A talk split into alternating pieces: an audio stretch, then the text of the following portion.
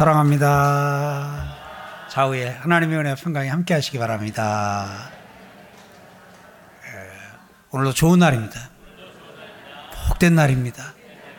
은혜의 날입니다. 예, 엄청 떨고 엄청 잘했어요. 예, 잘했어요. 또 우리 교회 안에서 꿈들이 자라고 어느새 또 자라서 이렇게 앞에서 찬양도 하고 참 감사합니다.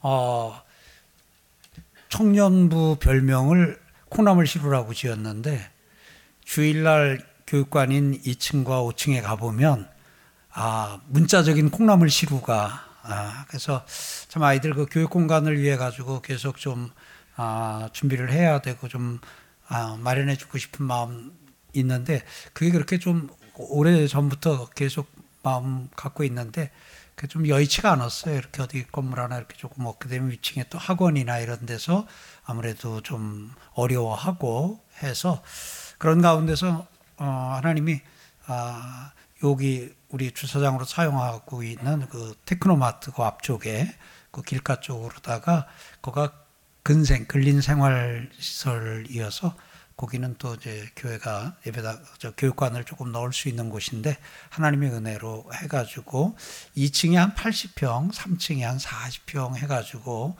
마련을 해가지고 하여튼 그 인테리어도 다 마치고 비품도 다 집어넣어서 추가로 해놓을 게 한 개도 없어요. 하여튼 다 이렇게 다 채워가지고 지난주 토요일 날부터 성년부가 들어갔고 오늘 이제 중등부가 들어가서 어, 애들 용어 같긴 한데요. 엄청 좋아하고 있다 그래요. 여러분들이 매주 감사원금 들이죠? 그 여러분들이 드린 감사원금은 매주 따로 이렇게 우리가 예배당을 확장하거나 교육관을 확장해야 되는 상황 맞을 때 하려고 그렇게 이렇게 따로 떼어서 매주 그곳으로 좀 보내고 있습니다. 이번에 그 여러분들이 드린 그 감사 헌금으로 이 모든 일들 이루었거든요. 그러니까 곧 여러분 모두가 한 일입니다. 좌우에다가 제가 우리 애들 위해서 교육관 하나 마련했습니다. 자, 좌우에 제가 옆에 분에게 제가 우리 애들 위해서 교육관 하나 마련했습니다. 예.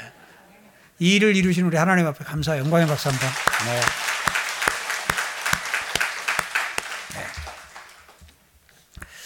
아, 오늘 이 말씀은 예수님께서 베다니에서 올라오셔서 지금 베다니 벳박에 거쳐서 예루살렘 성에 입성하셨고 그 예루살렘 성 안에 성전이 있습니다. 그 성전에 예수님이 들어가셔서 하신 일이 기록되어져 있습니다. 오늘 45절 보니까 장사하는 자들을 내쫓으셨습니다.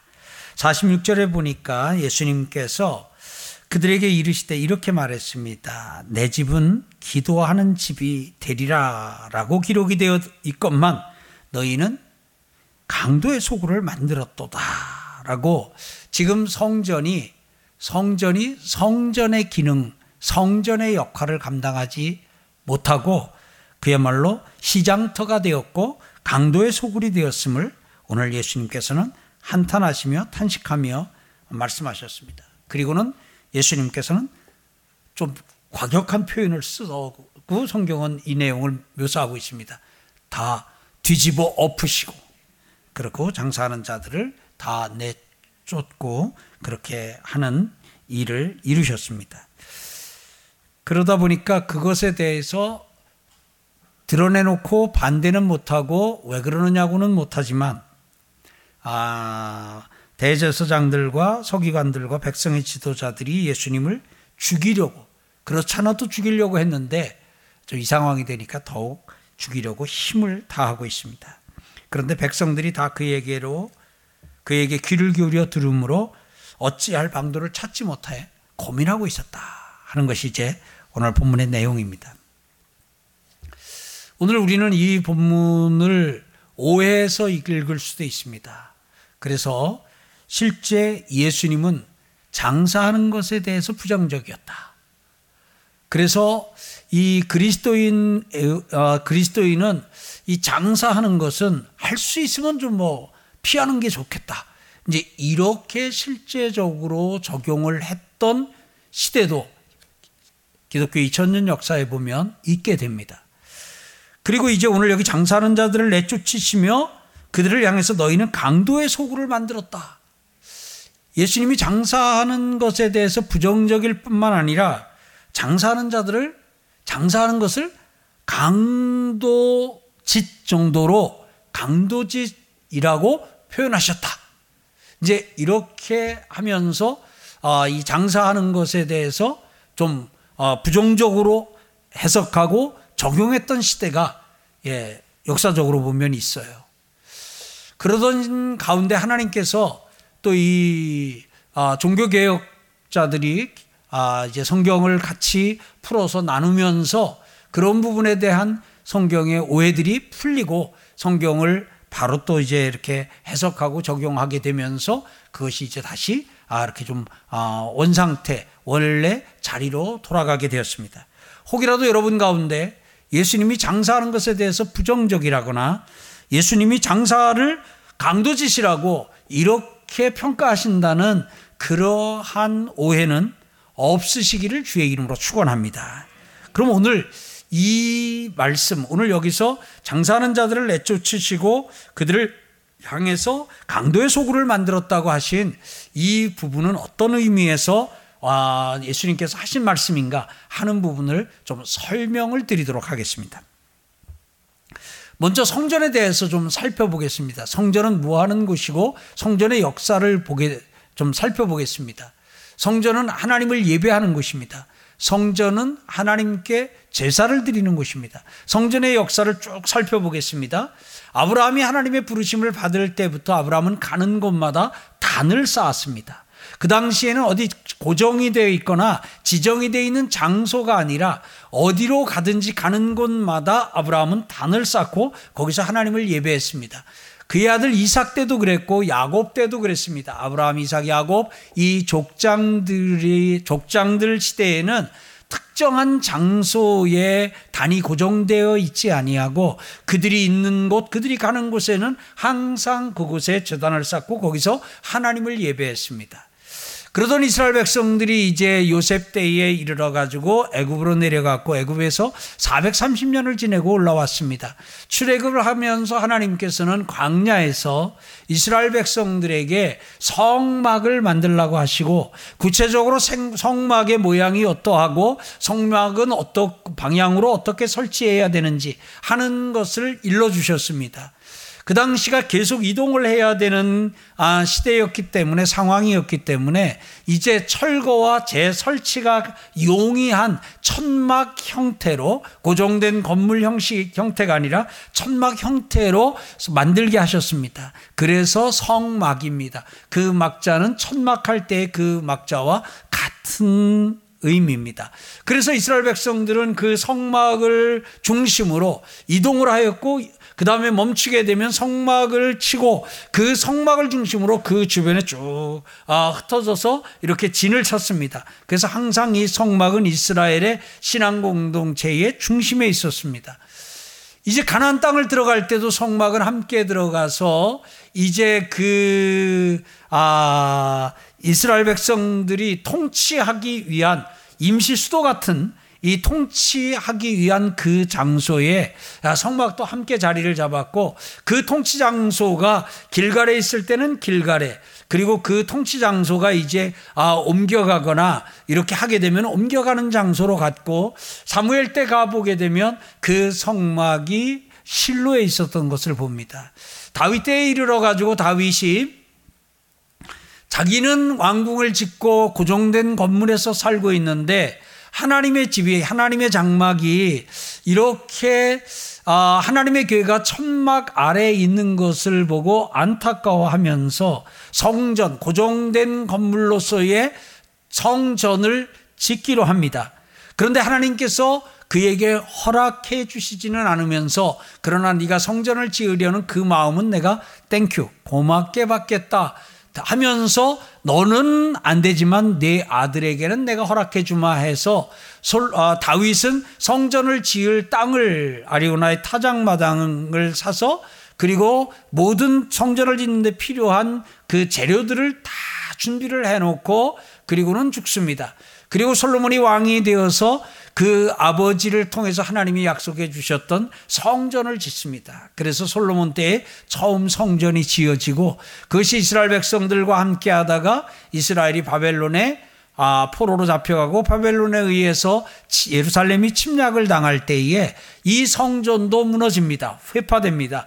그리고 바벨론으로 포로로 끌려갔다가 그들이 돌아오면서 다시 그 성전을 복원하고 그렇게 이어져 내려오던 중간에는 그 성전이 로마의 신을 섬기는 그러한 우상을 숭배하는 신전으로도 이렇게 됐던 안타까운 시간들도 있습니다.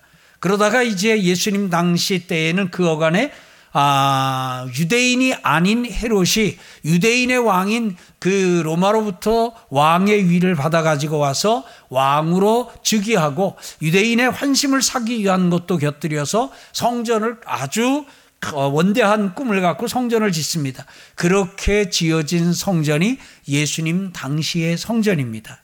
예수님께서 그 성전에 들어가셨습니다.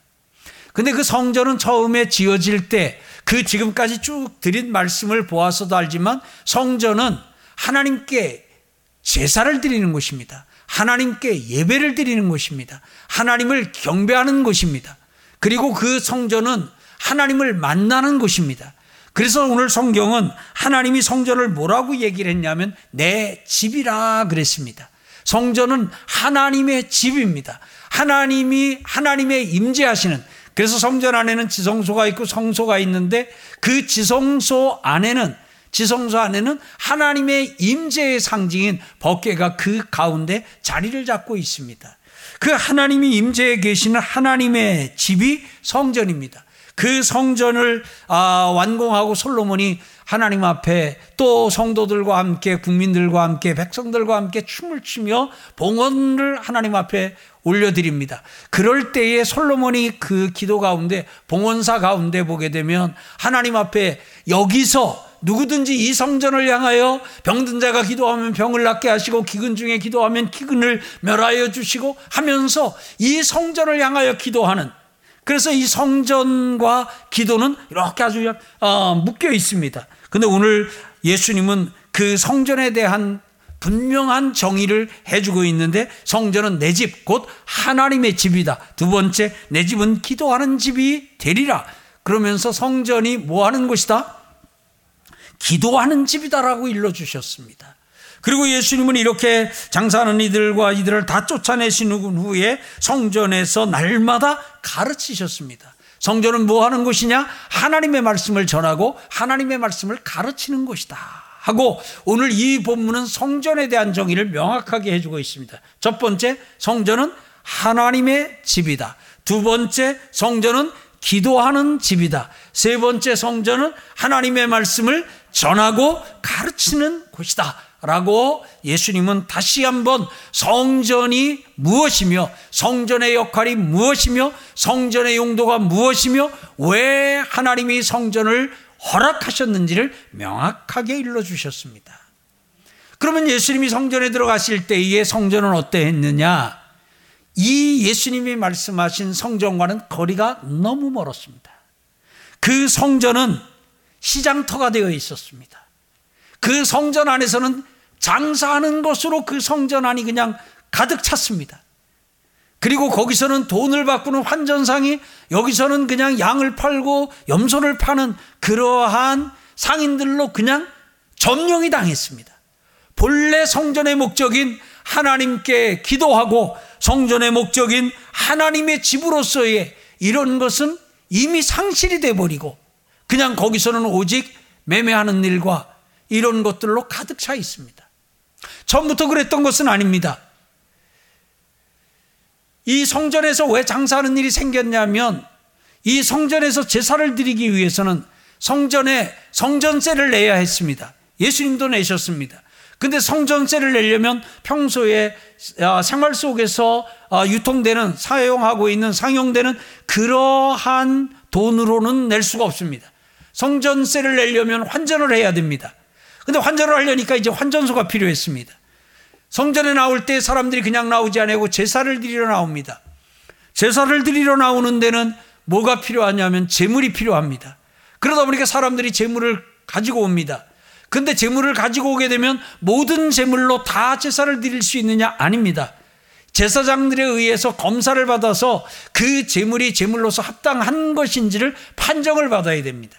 왜냐하면 재물을 드릴 때에는 온전한 것을 드리라고 하나님께서 말씀하신 부분을 그렇게 적용을 했습니다.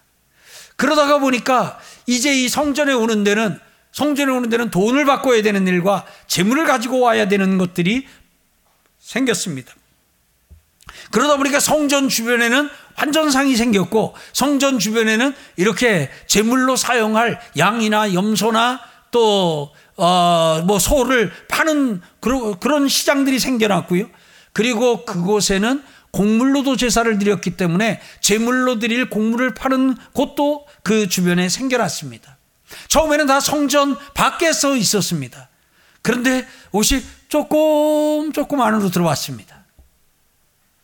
여기에는 목적을 이야기하면서 그러면서 밀고 들어왔습니다.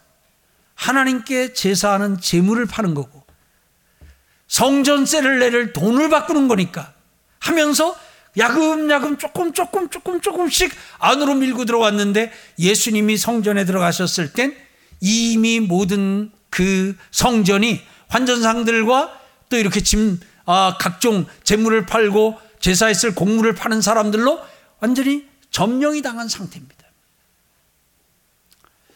여기에는 또 제사장들과 이 물건을 사고 파는 사람들, 이 물건을 파는 사람들과의 결탁도 이루어졌습니다. 제물로 드리기 위해서, 제물로 드리기 위해서는 반드시 검사를 받아야 됩니다. 제사장 가운데서 검사관이 나가서 검사를 합니다. 그런데 결탁을 했습니다. 저 A라고 하는 상점 사람하고 결탁이 됐습니다. 그럼 A라고 하는 상점에서 이 짐승을 팔 때에 제물로 쓸 짐승을 팔 때 귀에다가 빨간 거 하나 귀걸이 달듯이 하나 달아놓는 다든지 아니면 목에다가 뭘 끈을 하나 맨다든지 아니면 뿔에다가 뭐를 하나 표시를 한다든지 해가지고 A 상점에서 산 거라는 표시를 이 조사관이 알 수 있도록 해서 보내는 겁니다. 그래서 A 상점 거면은 예를 들어서 뭐 귀에 귀에다가 뭘 달고 나왔든지 아니면 뿔에 뭐를 칠했다든지 하게 되면 어 통과 보지도 않습니다. 검사도 안 합니다. 그런데 그 표시가 없으면 돋보기 가지고 와서 시력은 청각은 걸어봐. 그 다음에 털의 상태는 그리고는 불합격, 불합격. 이렇게 하다 보니까 사람들 속에는 6월절 같은 때는 이스라엘 남자들이 다 성전에 나와야 됩니다. 그런데 전국에서 남자들이 나오게 되면 얼마나 줄이 길겠어요. 그러면 이 제물로 제사를 드리기 위해서 순번을 기다리는데 식당 가서 밥 먹기 위해서 기다리는 거하고는 비교도 안 되게 오래 기다리는 거죠. 그러는데 거기서 이 제물이 불합격을 맞게 되면 11시 예배 때는 빠꾸를 맞으면 그렇게 얘기를 했다가 아무래도 그 표현이 조금 그래가지고 예. 불합격을 맞으면 그러면은 이걸 다시 가서 짐승을 사가지고 와서 나 아까 불합격 맞았던 사람입니다 하고 중간에 들어올 수가 없어요. 줄 맨 뒤로 또 다시 가야 되니까. 그러니까 보통 불편한 게 아니에요. 그러다 보니까 사람들이 아예 집에서 내가 기른 양으로 내가 기른 염소로 하나님께 제사 드리고 싶어도 그렇게 하지 아니하고 집에 양이 있음에도 불구하고 그냥 돈을 들고 와가지고 거기 와서 심승을 사는 거예요. 거기서 양을 사고 거기서 염소를 사는데 시중에 양값이 5만 원이면 여기 양값은 10만 원인 거예요. 두 배나 비싸도 여기 걸 사면 통과인데 집에서 끌고 오거나 밖에서 5만 원짜리를 사가지고 들어오면 통과가 안 되니까. 그러니까 그냥 울며 겨자 먹기로 사는 거예요. 그리고는 한마디씩 하는 거지. 에이, 도둑놈들. 한마디씩은 하는.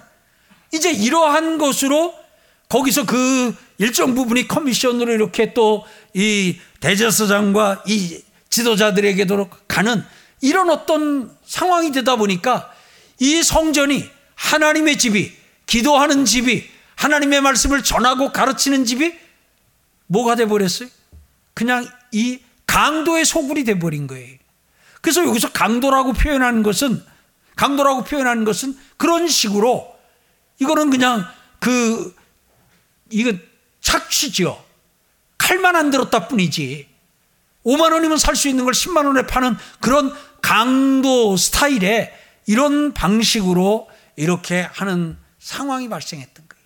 그래서 예수님께서 그들을 다른 평행 본문을 보면 아주 예수님이 좀 격하셨어요.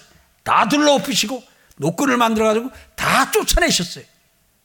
그리고는 예수님은 그곳에서 성전을 성전 본연의 목적으로, 본연의 성전 모습으로 복원을 시키시고 회복을 시키셨어요. 사랑하는 성도 여러분, 왜 그랬냐면 이 성전은 우리가 조금 전에 조금 쭉 성전의 역사를 살펴보았듯이 이 성전은 예수님의 표상이에요. 예수님의 그림자예요. 그래서 이 성전을 통해서 저 다닐 때부터 성막일 때 성전에 그 모든 이어지는 과정에서 성전은 예수님을 보여주는 거예요. 예수님이 오실 때까지 오실 예수님이 어떠한지. 그래서 거기서 드려지는 제사를 통해서도 아 예수님이 오셔서 이 양처럼 희생하시겠구나. 그리고 예수님과의 교제가 여기서 이루어지겠구나. 예수님이 이 성전에 임재하신 것처럼 예수님이 하나님이 우리 가운데 임재하시겠구나. 이런 걸 모든 걸 배우고 학습하고 미리 앓는 그러한 공간인데 그러한 장소인데 그런데 안타깝게도 그곳을 강도의 소굴로 시장터로 만들어버린 거예요. 그래서 예수님은 그들을 쫓아내시고 그들을 야단하신 거예요.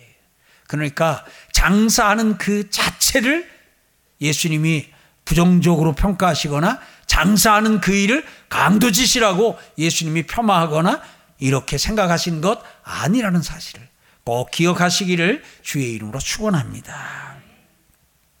자, 그렇다면 오늘 이 말씀을 통해서 하나님이 오늘 여러분들과 제게는 무슨 말씀을 하십니까? 하나님은 오늘 이 말씀을 통해서 여러분들과 제게는 어떤 말씀을 하시는가? 사랑하는 성도 여러분, 다 하나님이 만드셨습니다. 성전도 하나님이 만드셨습니다. 시장도 하나님이 만드셨습니다. 시장 안에 상점도 하나님이 만드셨습니다. 가정도 하나님이 만드셨습니다. 나라도 하나님이 만드셨습니다. 인정하실 분 아멘. 하나님이 만드신 하나님이 만드신 이 모든 것에는 다 하나님의 뜻이 있어요. 하나님의 목적이 있어요. 하나님이 정하신 용도가 있어요. 하나님이 만드신 이유가 있어요. 여러분, 성전은 성전으로서의 역할이 있고, 시장은 시장으로서의 역할이 있고, 가정은 가정으로서의 역할이 있고, 나라는 나라로서의 역할이 있어요. 믿으시면 아멘요. 그러면 잘 사는 게 무엇이냐? 바로 사는 게 무엇이냐? 하나님이 각각 만들어 주신 대로, 하나님이 나라를 만들어 주신 대로 나라가 운영되면 그 나라는 나라로서의 역할을 잘하는 거예요. 가정을 하나님이 가정을 만드신 목적대로 그 가정이 유지되면 운영되면 그 가정이 그 모습을 지키고 나가면 그 가정은 그 가정은 가정 본연의 그 역할을 잘 감당하는 거예요. 상점은 상점대로, 성전은 성전대로. 아멘. 남자는 남자대로, 여자는 여자대로, 선생님은 선생님대로, 학생은 학생대로, 교수는 교수대로, 기술자는 기술자대로 각각 하나님께서 우리를 이 세상에 보내시며 사람도 이러한 어떤 기관도 하나님이 만드시고 각각의 역할을 주셨어요. 인정하시면 아멘. 잘 사는 게 무엇이냐? 잘하는 게 무엇이냐? 그 기관을 만드시고 하나님이 너는 이거 해라. 그러면 그 기관이 그거 하는 일을 계속하면 되는 거예요. 이거 해라. 그러는데 그걸 하지 않는다면 그러면 이제 혼란스러워지는 것이고 그렇게 하면 안타까운 결과를 가져오는 거예요. 하나님이 나라 만드신 거 인정하시면 아멘요. 하나님이 나라를 만드시고 나라의 지도자들을 세우셨어요. 그리고 하나님이 어떻게 하셨냐면 그 나라가 그 백성들을 보호하고 그 나라는 백성을 지켜줘야 돼요. 그래서 우리 국민이 어디에 나가서 위험 상황에 처하게 되면 우리나라는 나라는 우리나라의 대사관은 대사관의 직원들은 대사는 무엇을 했냐면 자국민의 안전을 가서 보장해주고 보호해주고 자국민의 이익을 대변해주는 것. 그 나라에서 억울하게 자국민이 박해를 당하고 있으면 나서서 그 억울함을 풀어주는 역할이 대사관의 역할이에요. 이것이 나라를 세우시고 대사관을 세운 하나님의 뜻이에요. 인정하시면 아멘요. 그리고 백성들을 안전하게, 편안하게, 잘 살도록, 자유롭게 살도록 하는 것이 하나님이 나라를 세우신 뜻이에요. 아닌가요? 하나님의 뜻이에요. 그런데 나라가 백성을 못 살게 굴어요. 백성을 잘 살게 하는 게 아니라 백성을 어떻게 하면 잘 살게 할까 하는 게 아니라 백성을 어떻게 하면 이걸 좀 빼앗아 갈까? 예, 이 백성들을 걸 어떻게 하면 이게 좀 탈취해 갈까? 온통 마음이 백성들 주머니 터는 일에 마음이 다가 있어요.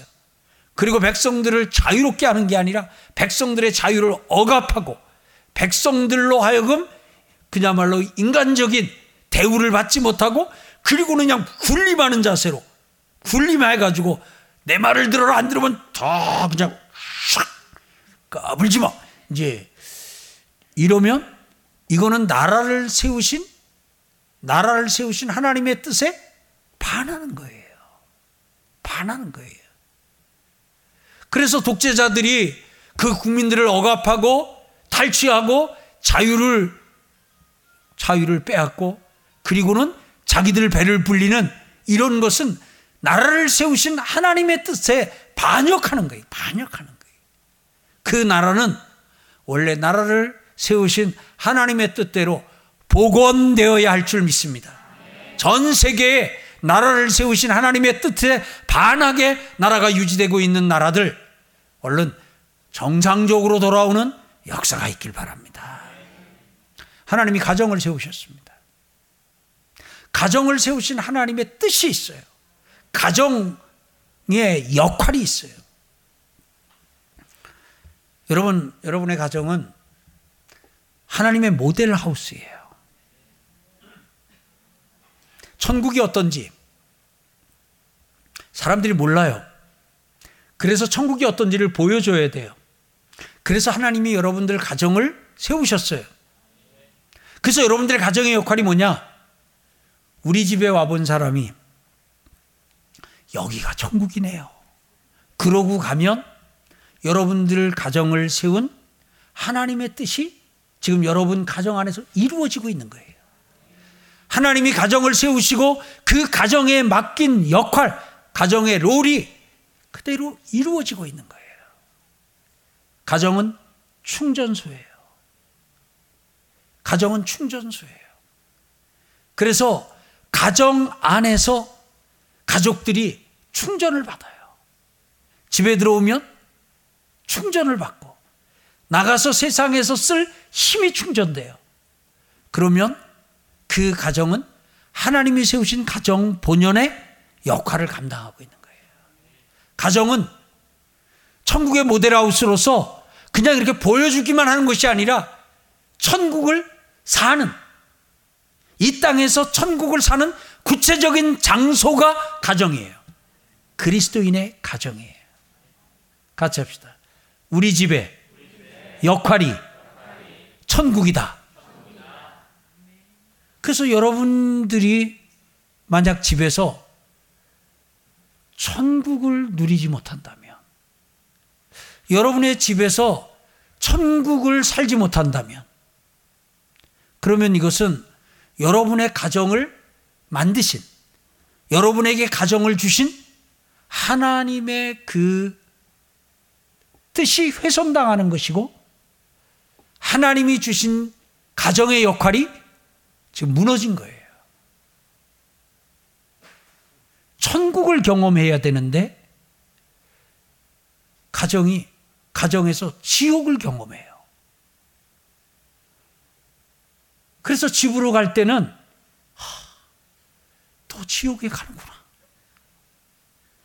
그래서 아침에 나갈 때는 드디어 지옥에서 탈출했다. 그래서 아침에 지옥에 탈출했다가 저녁에 해지면 다시 지옥으로 들어가야 되는 그런 집이 된다면 그러면 그 가정을 세우신 하나님의 뜻, 하나님의 목적, 그것이 훼손당하는 거예요. 그게 무너진 거예요. 자녀가 빨리 결혼하게, 빨리 결혼하고 싶대요. 뭣도 모르고, 그래, 결혼 빨리 해야지. 너 왜 이렇게 빨리 결혼하려니? 하, 목사님, 이 지옥에서 탈출하고 싶어요. 하루라도 빨리 이 지옥에서 탈출할 수 있는. 제가 공식적으로 이 지옥에서 탈출할 수 있는 길이 결혼밖에 없는 것 같아요. 그래서 누구든지 날 데려가겠다면 저는 얼굴도 안 볼 거고요. 아무것도 안 볼 거예요. 데려만 간다면 갈 거예요. 만약 우리의 자녀들이 그렇게 생각을 한다면 그러면 우리의 지금 가정이 우리의 집이 가정 본연의 역할을 못하고 있는 거예요. 만약 오늘 우리 나라가, 만약 우리 가정이 그런 상황이라 그러면, 그럼 오늘 예수님이 오셔서 뒤집어 주셔야 돼요. 가정 본연에, 하나님이 만드신 가정 본연에 그 가정으로 회복을 시켜 주셔야 돼요. 하나님의 집으로 기도하는 집으로 하나님의 말씀을 전하고 가르치는 곳으로 성전을 복원해 주신 것처럼 우리 나라를 우리 가정을 우리 사업장을 하나님께서 바꿔 주셔야 돼요. 하나님이 여러분을 성전이라 그러셔요. 인정하시는 분 아멘. 그래서 우리는 성전된 나라고 표현을 해요. 그래서 우리가 성도인 거예요. 성전은 아까 쭉 얘기했죠? 예수님을 보여주는 거예요. 누군가 여러분을 만난 사람이 여러분과 함께 한 사람이 저는 김 과장님과 함께 근무하면서 예수님을 봤습니다. 저는 김 과장님과 함께 같은 부서에 있으면서 저는 예수님이 어떤 분이신가 하는 것을 조금은 알게 됐습니다. 그렇다면 여러분이 성전으로 세움받은 여러분들이 성전 본연의 역할을 하고 있는 거예요. 오늘 성전을 가리켜서 내 집이다. 기도하는 집이다. 여기는 내 집이다. 여기는 내 기도하는 집이다라고 말씀하신 하나님은 여러분들과 저를 향해 너희는 세상의 빛이다. 너희는 세상의 소금이다 그랬어요. 이것이 우리의 역할이에요. 성전의 역할이 성전에서 해야 될 일이 기도하는 집이고 하나님의 말씀을 전하고 가르치는 일을 해야 되는 것처럼 오늘 성전된 우리에게는 너는 빛이고 너는 소금이다. 여러분들과 제가 세상 가운데서 빛으로 소금으로 그렇게 서 있는다면, 그렇게 하고 있다면, 그렇게 살고 있다면, 그러면 여러분들과 저는 나를 성전 삼으신, 나를 성전으로 세워주신 하나님의 뜻을, 하나님의 마음을, 하나님이 내게 부여하신 역할을 최대한 지금 잘 감당하고 있는 거예요. 손으로 축복해 드릴게요. 성전 이시길 축원합니다. 여러분들의 가정이 하나님이 만드신 하나님이 뜻하신 가정이시길 축원합니다. 우리나라가 그런 나라이기를 축원합니다. 우리는 교회 역시 하나님이 세우셨음을 믿습니다. 성전을 성전되게, 가정을 가정되게, 나라를 나라되게 교회를 교회되게 해야 됩니다. 교회는 하나님을 예배하는 곳이고 하나님의 말씀을 가르치고 복음을 전파하는 곳이고 가난하고 어려운 우리 이웃들을 사랑으로 돌보는 곳인 줄 믿습니다. 그래서 오늘 우리는 30년 동안 교회 안에서 장사하는 일이 교회 안으로 들어오지 못하도록. 때로 주일 외로 빈 공간에 영어 학원도 차리고 또 꽃꽂이 학원도 하고 컴퓨터 학원도 하고 코딩 교실도 열고 해가지고 그런 부분에서 하게 되면 공간도 유용하게 사용하고 그리고 그것으로 인해서 그 비용을 한 반쯤 받으면 저 비용으로 또 지역 사람들도 좋게 하고 여러 가지 의견들도 있고 하고 하지만 교회가 일체 그런 부분에 대해서 반응하지 아니하고 교회 내에서 CD든 책이든 한 권이라도 팔거나 이렇게 하지 사고 팔고 하지 않도록 이렇게 하면서 오늘까지 온 이유는 단순해요. 교회는 교회여야 한다. 교회는 교회로. 성전은 성전으로. 그래서 오늘 하나님께서 성전을 만드셨어요. 아멘. 상점을 만드셨어요. 아멘. 둘 다 하나님이 만드신 것이니까 둘 다 선한 것입니다. 성전은 성전의 역할이 있습니다. 상점은 상점의 역할이 있습니다. 여러분, 상점에서 매매해야 됩니다. 장사해야 됩니다. 잘 팔아야 됩니다. 잘 만들어야 됩니다. 근데 왜 하면 안 해요? 상점에서는 상점은 상점으로. 아멘. 상, 사업장은 사업장으로. 성전은 성전으로. 가정은 가정으로. 교회는 교회로. 나라는 나라로. 남자는 남자로. 여자는 여자로. 오늘 우리가 각각 하나님께서 우리를 이 땅에 보내시며 세우신 그 자리에서 그 역할을 감당하는 이 주간 되기를 주의 이름으로 축복합니다. 그 회복의 역사가 오늘 우리 가운데서 일어나는 복된 주간 될 줄 믿습니다.